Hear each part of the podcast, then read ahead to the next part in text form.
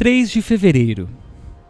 Com o tempo, fui buscando dentro de mim item por item que me produzia medo. Virei um legítimo caçador de furacões. Aqueles que vão em busca de furacões ao invés de se protegerem deles, sabe? Bom, mas descobri que o passo 1 tem esse poder libertador. Uma vez admitindo o meu medo, eu me livro dele. O passo 2 preenche o espaço que esse medo deixa quando ele desaparece. Isso foi uma necessidade para mim, acreditar. Eu tinha sido ensinado a ter fé, fui batizado católico e toda vez que protestava de ir à missa porque não precisava de nada, a minha mãe me respondia que se eu não precisava de nada, ainda assim tinha de ir à missa para agradecer.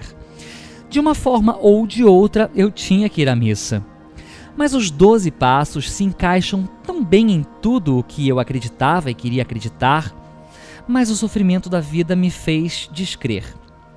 No passo 1, um, admiti que tinha perdido o gerenciamento. E no 2, acredito que um poder superior vai me devolver isso que eu perdi. E no passo 3, bom, aí fica melhor ainda. Mas lembrando dos fatos ligados ao passo 2, eu me sinto tão feliz que hoje sei o que fazer com os medos que me assombravam. Acredito em meu poder superior.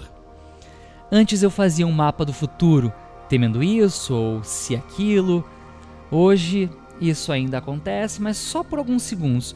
Logo recupero minha serenidade espiritual dizendo: Deus, faça a tua vontade e não a minha. E minha crença à vontade de Deus para mim é perfeita, sadia e maravilhosa.